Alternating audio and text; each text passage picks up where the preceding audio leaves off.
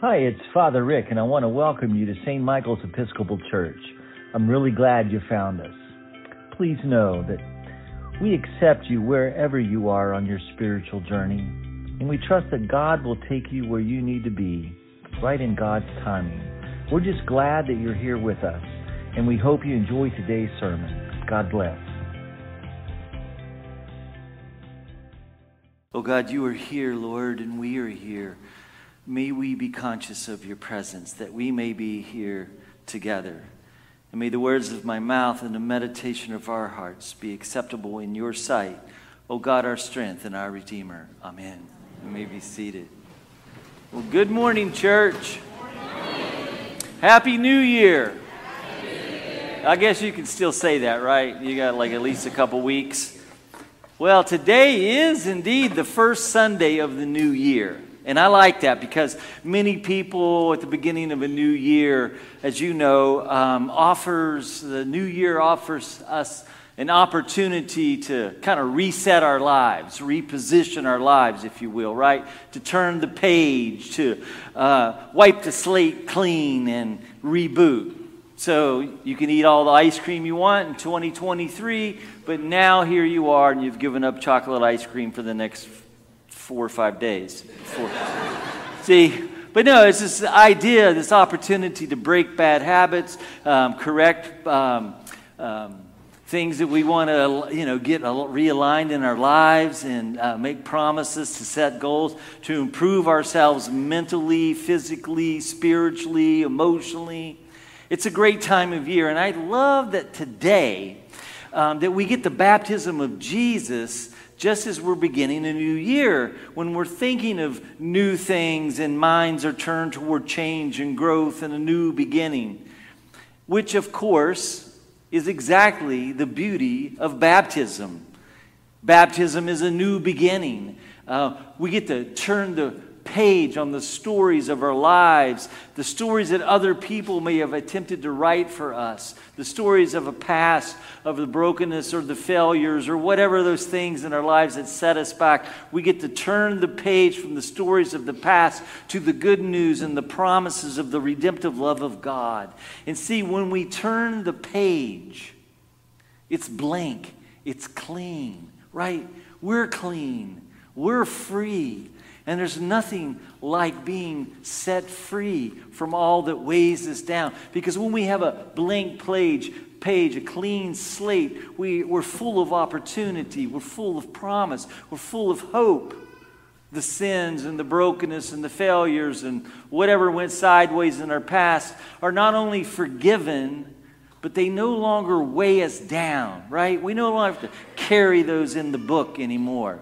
And so today's gospel paints this beautiful image um, of folks looking to reset their life, right? Folks from all over Jerusalem and all over Judea, by the thousands, were traveling into the wilderness, the young and the old, the rich and the poor, the rulers and the peasants.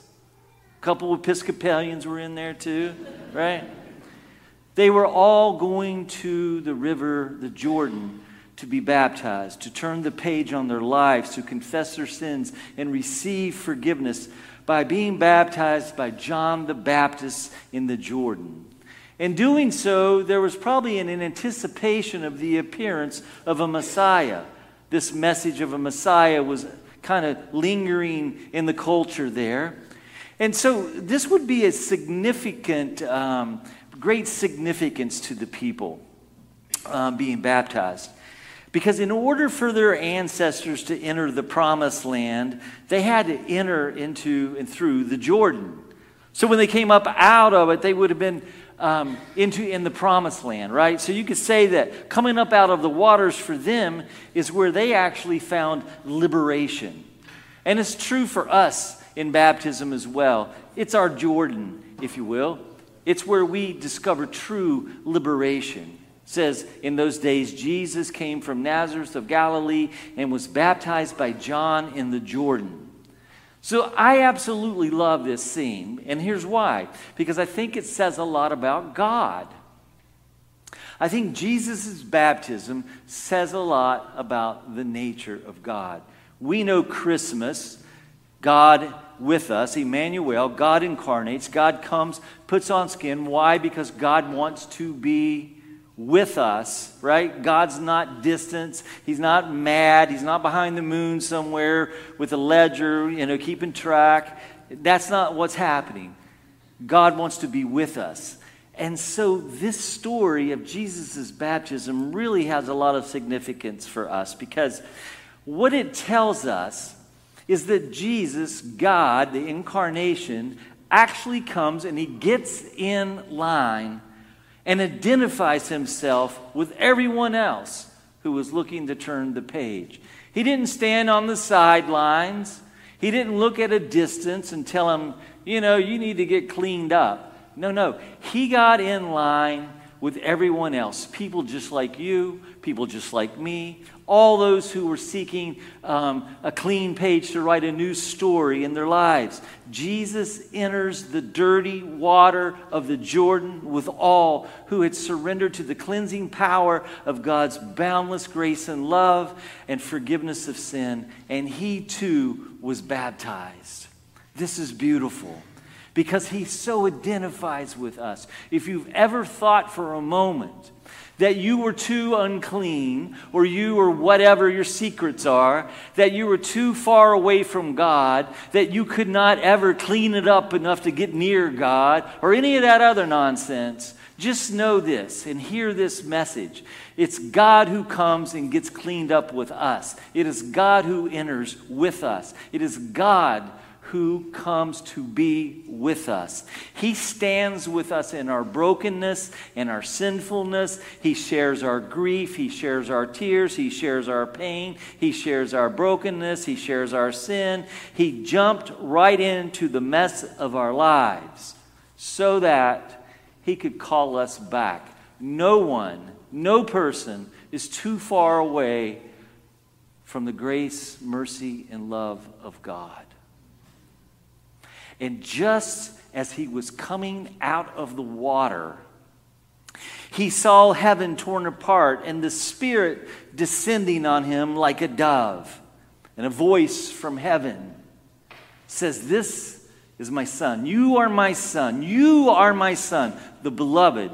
With you I am well pleased. Now, just a side note this may be the first occurrence, Jesus, um, the baptism of Jesus is the first occurrence where we see each member of the Trinity explicitly represented in the Bible.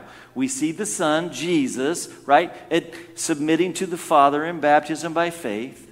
We witness the Spirit descending upon Jesus and God expressing words of affection and approval over the Son.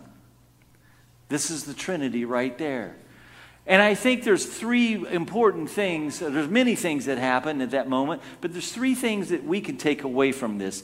Three things that God does, if you will. First, God offers Jesus acceptance. He accepts Jesus as he is. You are my son.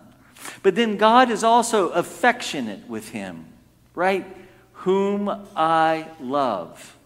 And then God affirms him with you I am well pleased. See, Jesus didn't have to earn God's love, it was freely given, right? This is a decisive moment in Jesus' life. His true identity is declared to him. He is the beloved of God. And as the beloved of God, knowing who he is, his deepest identity, he was sent into the world so that through him all people will discover and claim their belovedness as God's children as well. See, in the same way, our baptism is stepping in to God's love. It's being washed in God's love. It's being buried in God's love. It's being dying into God's love. It is rising in the God's love. See, and being named as a child of God. And this is what we're going to witness in just in a few minutes here. Right? We're going to witness God, someone being immersed in God's love through her baptism, Lily Grace was given, will be given to God. Her birth, she was given to her parents, but in her baptism, she'll be given to God. And just like Jesus, God will say three things over her I accept you. You are my daughter. And God will display God's affection for her, whom I love. And He will affirm her as well, with whom I am well pleased. See, in baptism, our old lives are buried, and we have been raised to a new life in Christ. And here's the truth we need to remind ourselves this every single day. Because there are many, many voices out in the world trying to tell you who you are. Some good, some not so good. But there are so many voices trying to tell you who you are. You are what you have. You are what you do. You are what other people say about you. You are whatever, right? So many voices. And we have to remind ourselves, we have to choose daily to remind ourselves of the staggering reality that we are deeply, deeply loved. And not only loved, but our truest depths, we belong to Christ. That is who we really are. We're not Episcopalians. We're not getting baptized into the Episcopal Church. Right? I love being an Episcopalian, by the way. Somebody asked me one time, Father Rick, don't you like being an Episcopalian? I'm like, I love being an Episcopalian. But I like to follow Jesus too, right? I mean, there's, there's something here to this. This is about our life and our identity, right? Come on, y'all, lighten up. Thank you. All right. All right. So, so, but we belong to Christ. And man, do you walk around with that in your mind and your heart? You know, Martin Luther in the 15th century, 16th century always would say, you know, he would rhyme, I am baptized, I am baptized. It was his way of reminding himself of his deepest, truest identity. Because in our baptism, just like Jesus, when the Holy Spirit descends on Jesus like a dove, right? we too are sealed by the Holy Spirit in baptism. We want to say those words today. Sealed by the Holy Spirit and marked as Christ's own forever. This is who I am. This is who you are. I belong to Christ. I might belong to the Episcopal Church. I may be married. I may be this or I may be that. But I belong to Christ. And there is absolutely nothing, nothing that can undo that. Nothing can undo this. This baptism that we're going to all witness today, nothing can ever undo it. Nothing. We belong to Christ. You belong to Christ.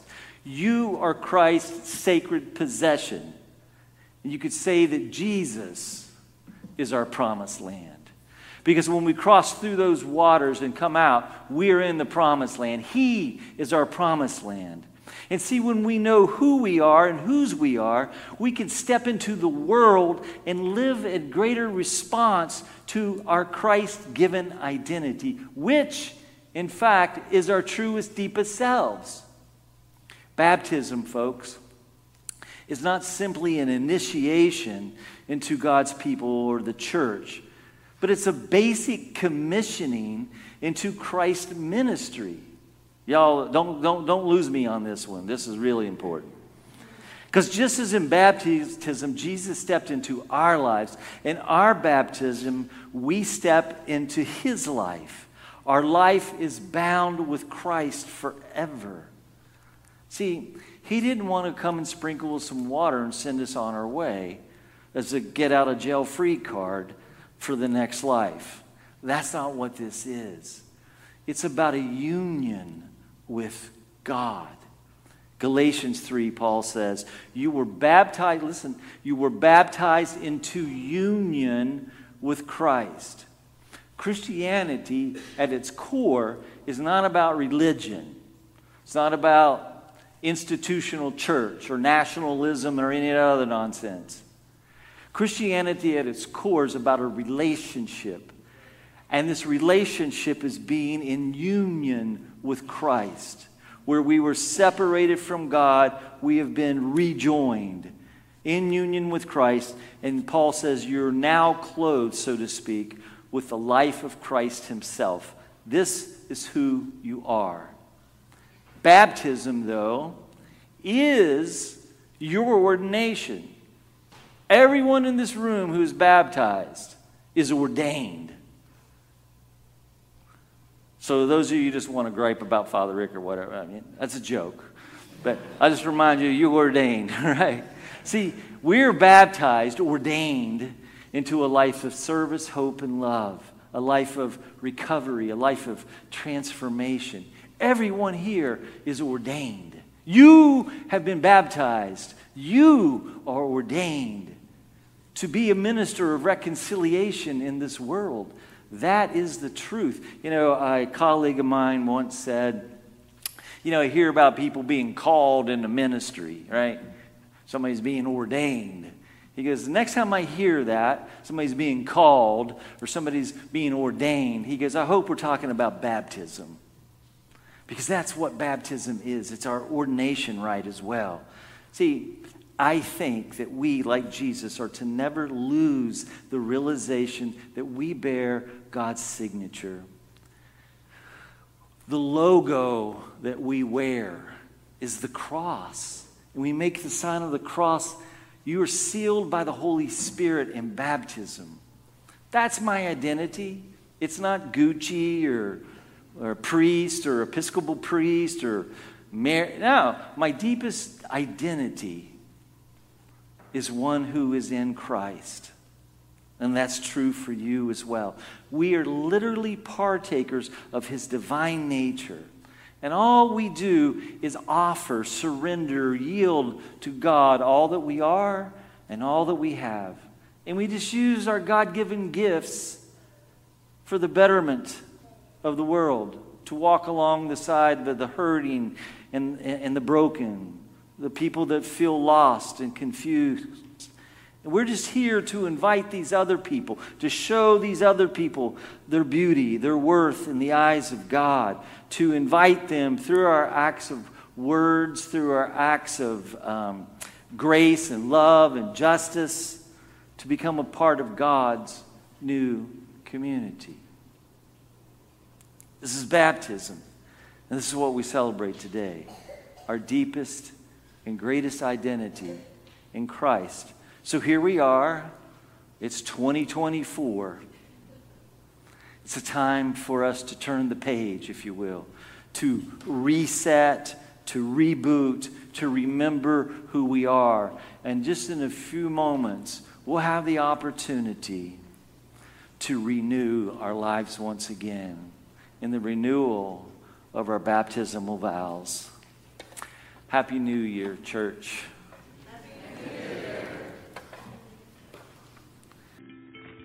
Thanks for listening. If you like today's message, please subscribe to our podcast and be sure to tell your friends. You may also check us out on YouTube at youtube.com backslash St. Michael's Orlando. Until next time, remember, God loves you with a love you did not earn, and therefore you can never lose.